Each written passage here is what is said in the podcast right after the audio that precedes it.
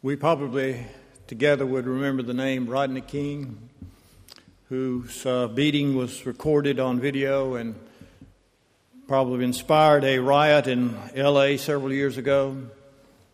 He, in his interview, looked at the cameras and asked that question that has become a plaintive cry for all of us. Why can't we just get along? Why can't we just get along? The story of Eden asked that question. Here are two brothers, the first two brothers. First two brothers. One bashes the other's head and kills him. Why can't we get along? Why can't we just get along? Look at history, and the question keeps crying out for us. Religious and secular history. Wars, and worse yet, civil wars, ethnic cleansing, crucifixions, inquisitions, rape, murder, violence of all kinds. The question comes back, why can't we get along? The short answer, of course, seems simplistic, whether it be a psychological or sociological answer, or in our case, as a Christian community, a theological answer. The answer is that we can't get along because we are selfish and arrogant and lustful, filled with avarice and willfulness and stubbornness. In fact, the short answer, I guess, is that we can't get along because we are sinful people. And we allow often that sin to rule us, and in our relationships, it ruins the relationships. Now, it's bad enough when you look at human history and ask the question, why can't they get along? But when you look at the church, when you look at us, Christian brothers and sisters, and ask the question, why can't we get along? It's even more telling, and even more hurtful. We don't expect everybody to see eye to eye. That's the reason we have those off-brand denominations like Methodist and Presbyterians and all of those folks. I knew I'd get the Methodist in there somewhere. I mean, even among Baptists, the Baptist family, we encourage diversity. We see it as a good sign in the Christian family that folks don't see everything eye to eye and exactly right, because we feel like that enriches us. But when we see each other, when we see us batter each other, snarl, become angry, divisive, argumentative, then we ask the question, why can't we, as brothers and sisters in Christ, get along? The answer, I guess, is still the same one. Because we allow avarice and lust and willfulness and stubbornness to get in the way and disrupt the relationship that we have with each other. Now, the question perhaps should not be, why can't we just get along, but what do we do when we can't get along? Jesus gave us a formula here, at least a broad outline as to how to deal with conflict within our fellowship, within the family or the family of God. It's not just here, but in other places he gives other poignant and key ingredients as to how to deal with each other when we're in conflict. So I want us to look at that today. How can we as the family of God deal with some of those conflicts that come our way? What do we do when we find that we're at odds with each other? Biblically, what do we do? Well, the first thing, I think, while not directly in this verse, but scattered throughout the sayings of Jesus, the first thing, and probably the primary thing, is to learn forgiveness. A lot of the division and discord in our families and in our relationships at large, and especially in our church, could be done away with or would not even occur if we could learn to say to each other, I'm sorry, I've messed up, you're forgiven. You have sinned against me, you've done something that hurt me, and I'd like to let you know I forgive you. Not in a grandiose way, an arrogant way, but in a humble way. To learn to forgive each other, turn the other cheek, to walk the other mile. Forgive us 70 times 7. Jesus on the cross looked down at those who had crucified him and said, "Forgive them, Father." Is it too little to ask of us to forgive each other? I suspect that in a congregation this size, there's somebody here who needs to say to someone else, "I forgive you." The second thing that Jesus outlines for us here and in other places is that we are to ask ourselves if when a brother or sister has erred against us or wronged us, if in fact we might be complicit in that. The Scripture says, if a brother or sister wrongs you or sins against you, if is the key word here. Because a lot of the times when we think someone has done something against us, something that's hurt us, when we carefully examine that and analyze what has happened, we might have been a complicit partner in that. It's possible that maybe there's another side to the story. When I was director of the association, one of my functions was to help churches in conflict. And boy, that was a lot of work to be done. With 70-some churches, there were always churches in conflict. In fact, what we did when they asked us, invited me in to come and help them with resolve conflict, was we often asked a buddy to come in from another association, because there's nothing worse than getting in the middle of a church fight if you've got to live with them for a long time. Just ask a police officer about domestic disputes, and he'll tell you.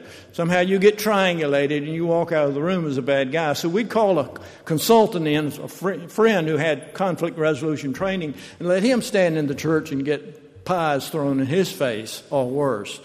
But it was interesting, always was, when I went and helped churches with the conflict resolutions, is that I tried to hear both sides. Sometimes in a separate room you'd go and listen to side, and then half hour later you'd listen to the other side, and you'd hear completely two different stories. A lot of times the conflict that we feel like someone has brought into our presence has been created by us. And the easiest way to deal with that conflict is to blame the other person. They brought it to us. They wronged us. And if anyone dares look at you in the eye and say, "Are you sure that you didn't have some part in this?" you would say, "Moi?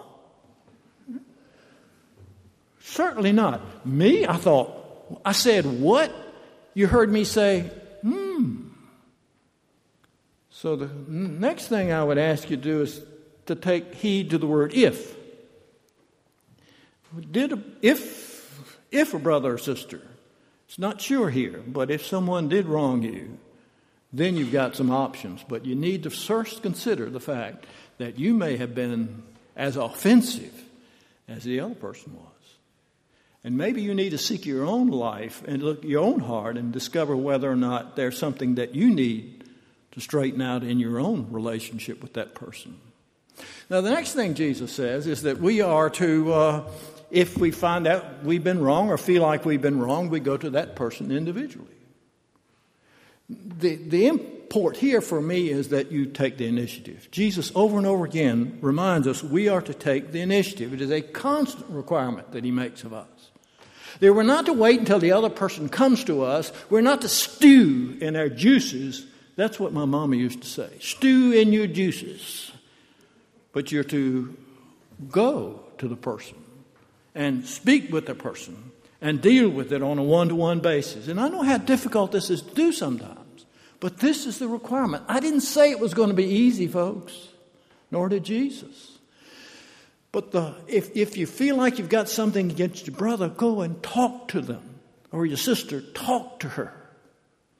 Get it worked out. And I have a feeling, in a congregation this size, there's probably someone here who's been stewing in their juices. And there's someone that you need to go to and say, "We need to work something out."